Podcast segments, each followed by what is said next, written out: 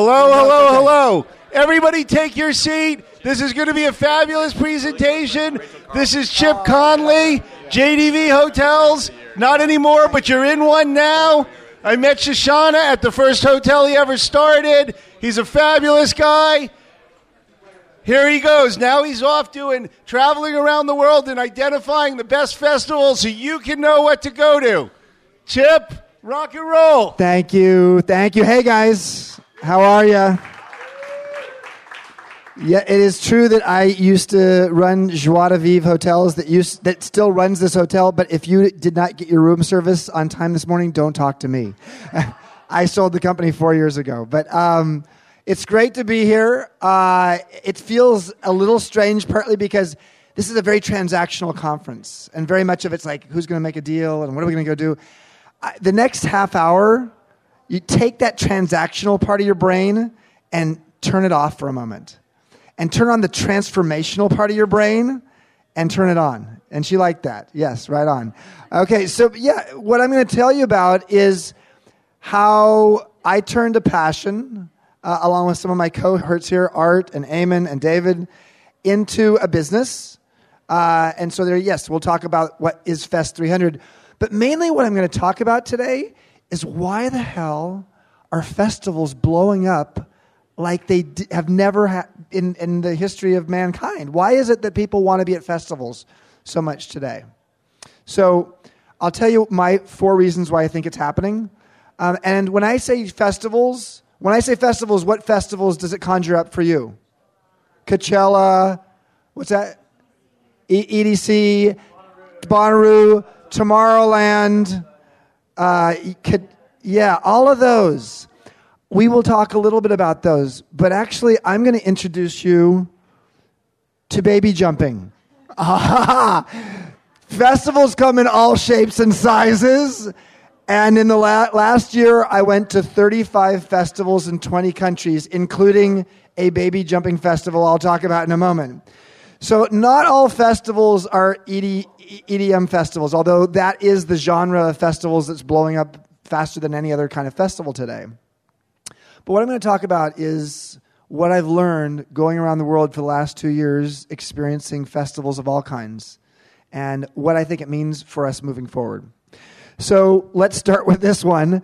So, uh, for 400 years, in this little village in northern Spain, 500 people in the village get together once a year and they put out 16 mattresses around town. And any of the kids in town that are one year old or younger get put on the, on the mattress, and these two devil looking characters jump over the mattress uh, and hopefully make it to the other side. This is a pagan meets Catholic festival, although the Catholics and the Vatican have disavowed it at this point. It goes on every year there. So, this is the nature of festivals today. It's, again, going on for 400 years. But festivals come in all shapes and sizes. For me, I, I have a long history of loving anything that has to do with joy. I called my company Joie de Vivre, means joy of life uh, in French. And part of the reason that I was fascinated with Joie de Vivre was because in the hotel business, you know, for the 25 years I was doing hotels, that's what, what we did. We tried to help people feel great. I had two patron saints. I'm going to talk about one of them a little bit later. That's uh, a guy named Viktor Frankl on the left and Abraham Maslow on the right. They're not really patron saints. They're more like Jewish shrinks. They were, they were the guys that I learned from, literally not face to face, in terms of how to actually run, you run a, a business based upon joie de vivre.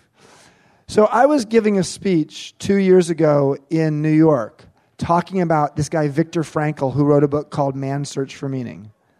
And I was on stage, and there were 600 people in the audience, and the talk was about emotional intelligence and meaning. At the end of the, the talk, there was a woman in the back of the room, and the first thing she said when she stood up and, and had her hand up is she said, I'm not a stalker. At that point, I knew I was in trouble. Uh, and so she ended up asking me this question that had nothing to do with what I had just talked about in my speech. She said the following She said, Chip, I know that you are on the board of Burning Man which is true. I am on the board of Burning Man. You didn't know there was a board of Burning Man, did you? uh, yes, there's, in fact, for three and a half years I've been on the board. And she said, I also know that your favorite place in the world is Bali. Bali in Indonesia, you've been there a dozen times. And in fact, I've been there 11 times. So I said, she said to me, I know this is a strange question, but I, she said, I love Bali and Burning Man too. Why is it that we both love Bali and Burning Man? And so I sat there on stage in New York with 600 people in the audience who came to listen about meaning and emotional intelligence, and I just started riffing. And I started, I started saying, well, let's see. Bali, it starts at birth, at very young in life. Bali is all about one village festival after the next. It's endless festivals from the time you're young until the time you're cremated when you're dead. You actually have a festival on your death. In fact, it's the sort of the highlight of your life is your death, that cremation ceremony that you have at the end of life. So I said, Bali is just one endless festival. And the thing about Burning Man, having been there now nine times in the last 15 years, is Burning Man is a week long festival. It's not an endless, endless festival, but it is a village festival as well. There is some kind of village festival that happens at Burning Man where people somehow lose their own sense of separation and ego. And in the process of their ego evaporating, this strange communal joy comes in its place. So I said, Isn't it fascinating that we live in an era today where so many of us spend all of our time to connect with each other online, but really the, the things that we, mem- that we remember in our lives are experiences like this? And I said, Wouldn't it be fascinating to go out and look at like what are the 300 best festivals in the world and go out and try them out and then tell other people about them. And I said, I've tried actually looking for great festivals online, and there's not a great festival website. So I said, out, out of the blue, I want to be the world's leading expert on festivals. And half the audience of 600 people stood up and gave me a standing ovation. I said, Wow, you're my focus group. So I'm going to do it.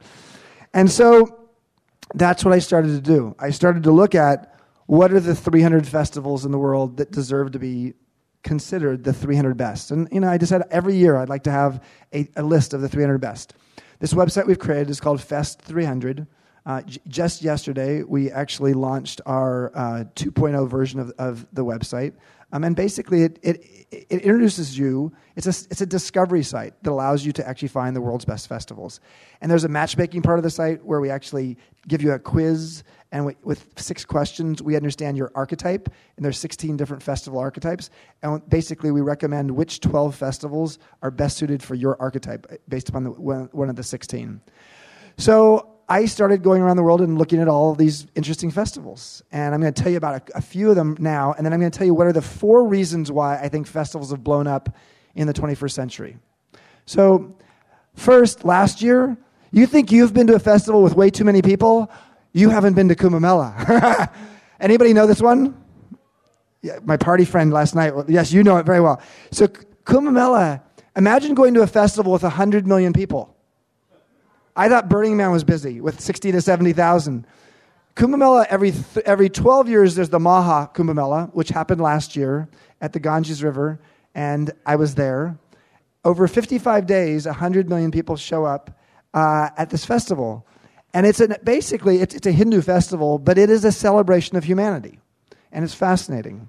Similarly, I went to small festivals. This is that El Colacho. In fact, there's in the upper right hand corner of that slide, there's me with my tiny little camera. Can you see me there? Yeah, I was there. Um, so that was 500 people at a festival and about 14 or 15 of us observers from outside the village. But what I learned from this festival, as weird as it is, people jumping over babies, is it's the rite of passage of the village.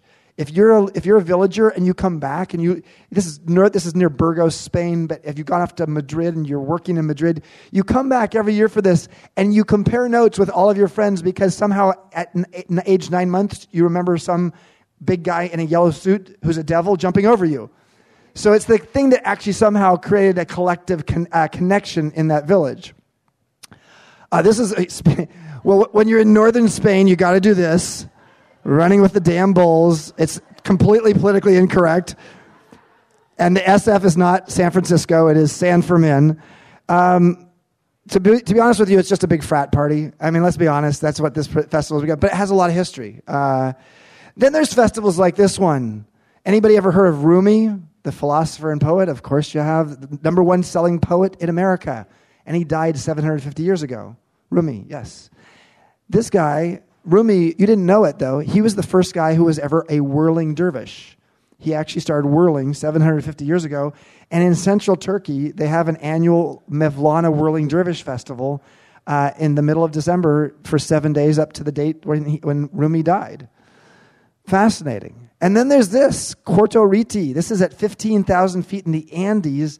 It's another pagan Catholic festival uh, that is all about the Snow Star Festival. It's during the um, spring equinox, or yeah, spring equinox. No, summer, uh, summer solstice, summer solstice. Thank you. Um, and it's an amazing festival. Uh, up there at 15,000 feet in the air. Some festivals we're very aware of, you know, the Rio Carnival. For those of you who can't get to Rio, you could go to the Mission this weekend because we have our San Francisco version of Carnival this weekend in the Mission uh, with a big parade. Uh, and this one, I had never heard of this one, the Harbin Ice and Snow Festival. There's a tiny little town of six million people in, in uh, China where, where Manchuria and Siberia come together, and there are 15,000 ice carvers who carve 30,000 or 40,000 ice sculptures, some as tall as the, the Transamerica Pyramid. And it's a month long festival. And similar to Burning Man, where everything burns at the end, here, everything melts at the end, at the end of February. But what an amazing place. So I listen, what a great job. Anybody want to sign up for my job? Yes, yes, okay. Come, come, on, come with me. Yes. Um, so as I started to learn more about these festivals, what I got fascinated by is that we live in an era where we're completely connected to each other on the internet. We've got, in fact, in some ways, the internet has demystified travel and the world because you know what? You don't actually have to go see it, you can just see it on, on Facebook. So, what's fascinating to me though is that the more digital we get, the more ritual we need. And that's what I'm going to talk about. The more digital we get, the more ritual we need. And there's a guy 102 years ago named Emile Durkheim. He was a sociologist he coined an expression collective effervescence. Collective effervescence is what happens when your sense of self disappears a little bit, and what comes in its place is that village communal joy. And that is part of the reason why people love festivals. Uh, it's, yeah, in the era we live in, we're all possessed by URLs, and what most of us want is an IRL, an in real life experience. And that's what we're going to, I'm going to tell you the four reasons why I think it has become the living museum, almost like a living museum of humanity today in the 21st century. These are all kinds of different festivals around the world. So, four reasons why I think festivals have blown up in a huge way and why it's relevant to those of us who are interested in music is number one, many people use festivals as a means of redefining their vacation Actually, the word vacation is an awful word. Think about it. You vacate yourself. Um, in fact, many people vacate themselves in front of a TV uh, watching football, and they do the same thing on their vacation. They vacate themselves with a little, you know, an umbrella in a colorful drink uh, on a beach lounger.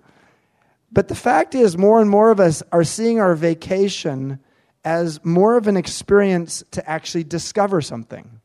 And maybe discover you know, Bali Spirit's a great festival in Indonesia, mostly music, but it's sort of holistically oriented.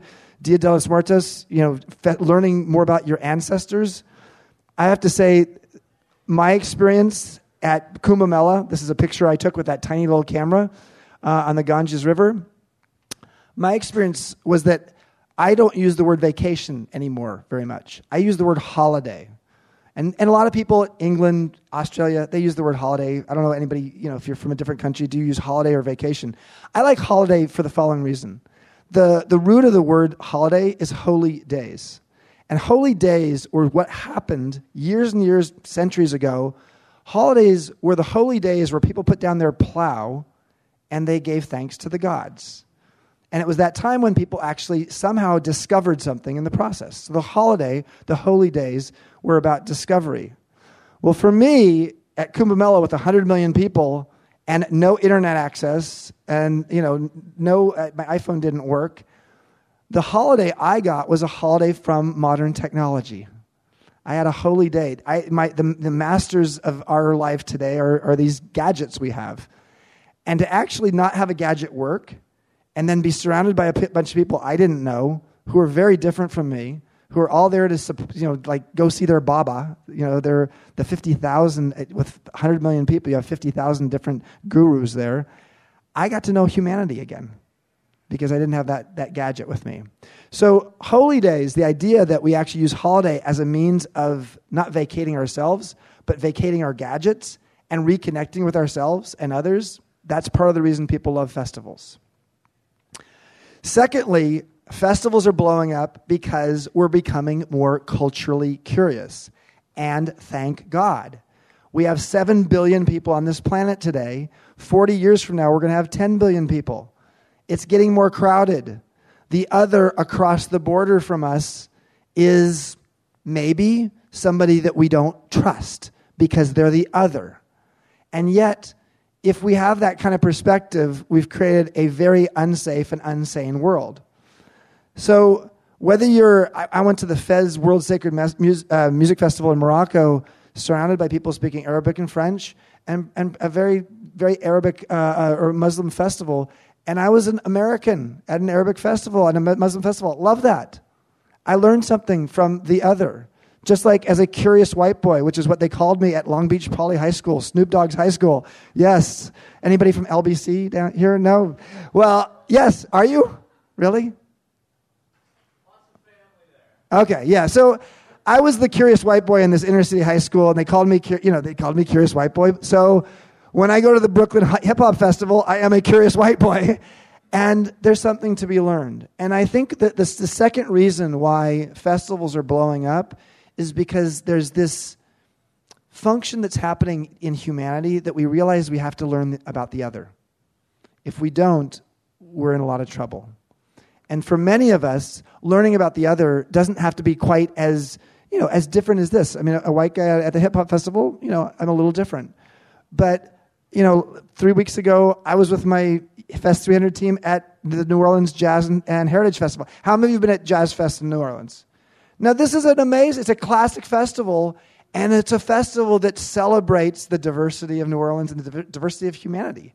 And I loved it. I loved the fact that, in essence, I can be culturally curious with all kinds of people from all over the planet. And that's, I think, more and more people are looking for festivals as a means to break out of their own little pack of people that they've gotten used to. And so that's, I think, a second reason why festivals are blowing up. The third reason it's blowing up is probably the biggest reason. People want to try to travel with their tribe. Now, I've got a few different examples here I'll use in a moment.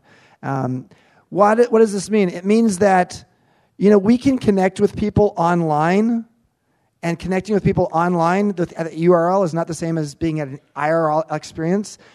Talking on a website about Harley Davidson users is not the same as going to Sturgis and having that Mecca experience, the experience of hanging out with people who are just as passionate as you are. Wanderlust in the lower left hand corner, very different experience than, than Sturgis.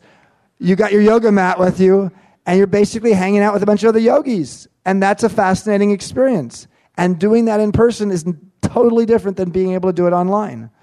And if you're a geek and you want to, you know, you want you hang out with uh, kindred spirits, you might go to Comic Con down in San Diego. The Cooper's Hill cheese roll. Have you ever heard about that or seen video of that? Watch it on YouTube. It's scary. I was there last year. I was going to run it. And then I got to the top and I saw, oh my God, this is like the most black diamond mogul I've ever seen. And people are like, I'm 53 years old. I'm not doing this. Um, so, but that is adrenaline junkies from all over the world go and, and run down that damn hill. And then Las Nieves, that's an interesting one. That is the festival of the near death experience in Spain, where a bunch of people who have basically almost died come together and talk about their experiences. Now, that's a bunch of tribes. And what we know is there's an EDM festival down in the Southland that is a, you know, birds of a feather flocking together. I said flocking. Um, excuse me. Uh, Coachella is definitely a place where young millennials love to get fashionable and, and have a party. And I'm not saying you have to be a young, sexy millennial dressing fashionably to be there. Um, but yes, there is a tribe. It is a tribe, and there's a sense of a tribal travel, and connecting with each other a, in a common tribe is much different than doing it online. And that's another reason why festivals are blowing up in the, in the 21st century. Finally, the fourth reason I love this video is that festivals can give us the opportunity to experience the human spirit in its most uh, aesthetic and transformational or spiritual kind of way. Certain kinds of festivals allow for that. This festival here, this actually, the video from this festival is from a video uh, festi- from a festival in Thailand, but I went to a festival similar to this uh, in Taiwan called the Pingxi Sky Lantern Festival. At this festival in Taiwan, mostly young people, mostly 35 years old and younger, write their hopes and dreams on the sky lanterns and they send them up in the air over the course of about four hours. You know, thousands at a time, about an hour away from Taipei. It is, uh, you know, Abe, Abe Maslow, I showed you a picture of him earlier.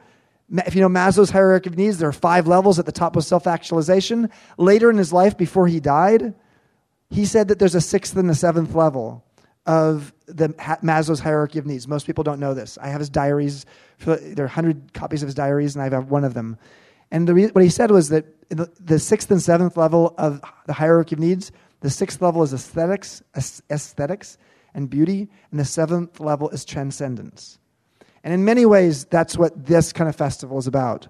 Or an EDM festival in Canada. Anybody ever been to Shambhala? So many EDM festivals are sort of driven and intense. This is the opposite. This is soft and cuddly. This is a place where you go and you know sing kumbaya and then listen to EDM music. And it's a very, very soft, nurturing, in many ways, it's a very spiritual experience. So to sum it up, I am fascinated by transformation. I was fascinated by it as a hotelier and as a CEO for 24, 25 years. But transformation doesn't just happen on an Ibiza dance floor like it does here. It can also happen at a mountain monastery or on a pilgrimage. There's all kinds of different experiences you can have to, in, in, to have a, a transformation. I'm on the board of Burning Man. I said it earlier. I had an experience three years three and a half years ago at Burning Man where I had an investment banker friend of mine who basically saw the world and all of us as walking dollar signs he came to Burning Man. I was shocked he came with me. He came with a group of us. And he came to Burning Man seeing the world as a transactional place. And then he experienced four days at Burning Man, and he had a complete transformation. And he realized we were not all walking dollar signs. And his transformation was that the gift economy of Burning Man meant that, you know, he had no idea what your net worth was uh, back in a bank, but he knew what your net worth was right face to face in terms of the experience he was having with you. So he had a transformation there. And then I have a, a, a, a couple that I went to college with who got married a long time ago, since I went to college a long time ago. And they had three babies and they stopped having sex. I won't talk, that's, this, that's not my workshop. I'm not going to talk about that next. But what I will say is, we sent them to the tango, uh, the, the Buenos Aires Tango Festival. Why? Because when you go to a tango festival, you start, first learn intimacy. And intimacy starts with the eyes. And tango is all about the eye contact. And then the body contact happens next. And later that night, other kind of contact happened with them. And they were able to learn how to reconnect in a transformational way. So for me, I'm fascinated by festivals because festivals are just a magnifying glass on humanity. That's really what they are. Whether that's like donning a mask at a car, like Venice Carnival, or it's taking your mask off at Burning Man, or it's throwing all kinds of colors at each other at Holi in India. Uh, the fact is, we connect at festivals because it allows us to connect with each other on a level we could never connect with online. There's a guy named E.M. Forster. He's a, an author. And the two words he said on his deathbed before he died were those. He said, only connect. I believe that festivals exist today because of those two words. Those two words could sound like it's an, an AT, AT&T ad. Only connect. But connecting in the 21st century is not just about doing it online.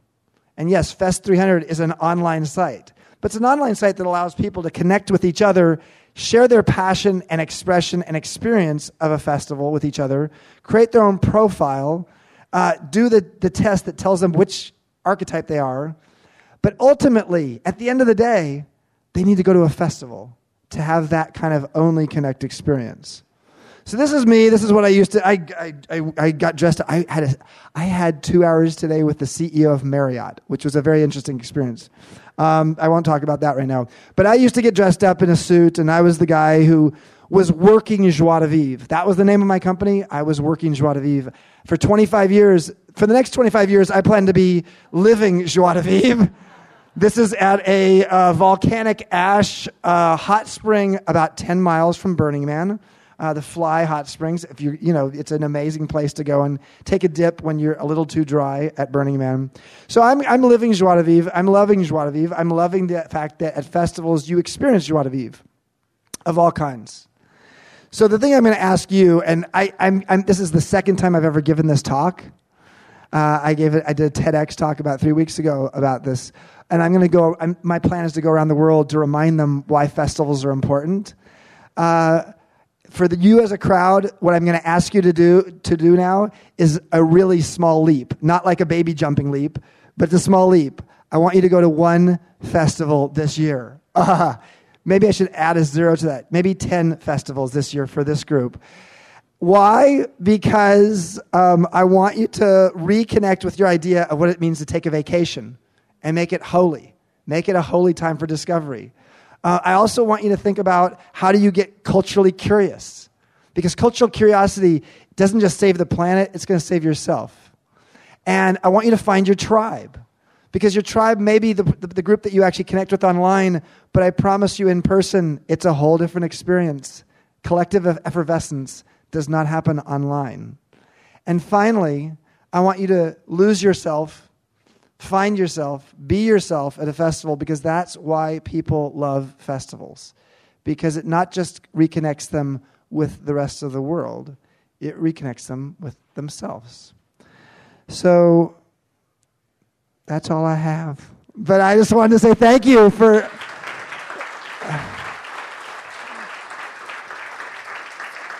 yeah, you know, it's, I mean, this is it's sort of a, it's the total right venue for me to give this talk, and it's sort of the wrong venue as, at the same time because it is not a transaction. Um, but the thing that's fascinating about music today, and about EDM in particular, is with EDM festivals, is the numbers bear this out. The the trajectory of how many people are going to festivals today and how valuable festivals like Tomorrowland, now coming to Tomorrow World here, these festivals have become very valuable for lots of good reasons. So, with that, I think I'm supposed to let the next person up here. Is there there's a next person up here? Maybe that's him. He's right here. Perfect. So, um, I'll just do one question. I'll have one question, then I'll go outside. So, anybody have a question? I might have an answer. Yes. Next festival I'm going to. Well, here's the. Oh, I'm sorry. Yeah, you need to like have the microphone and. What's the, what's the next festival you're going to? So you know, here's my challenge in life today. I didn't say this earlier. The reason I was just meeting with the CEO of Airbnb, Airbnb of Marriott is I'm actually the head of global hospitality and strategy for Airbnb. So I went from the hotel side to the dark side.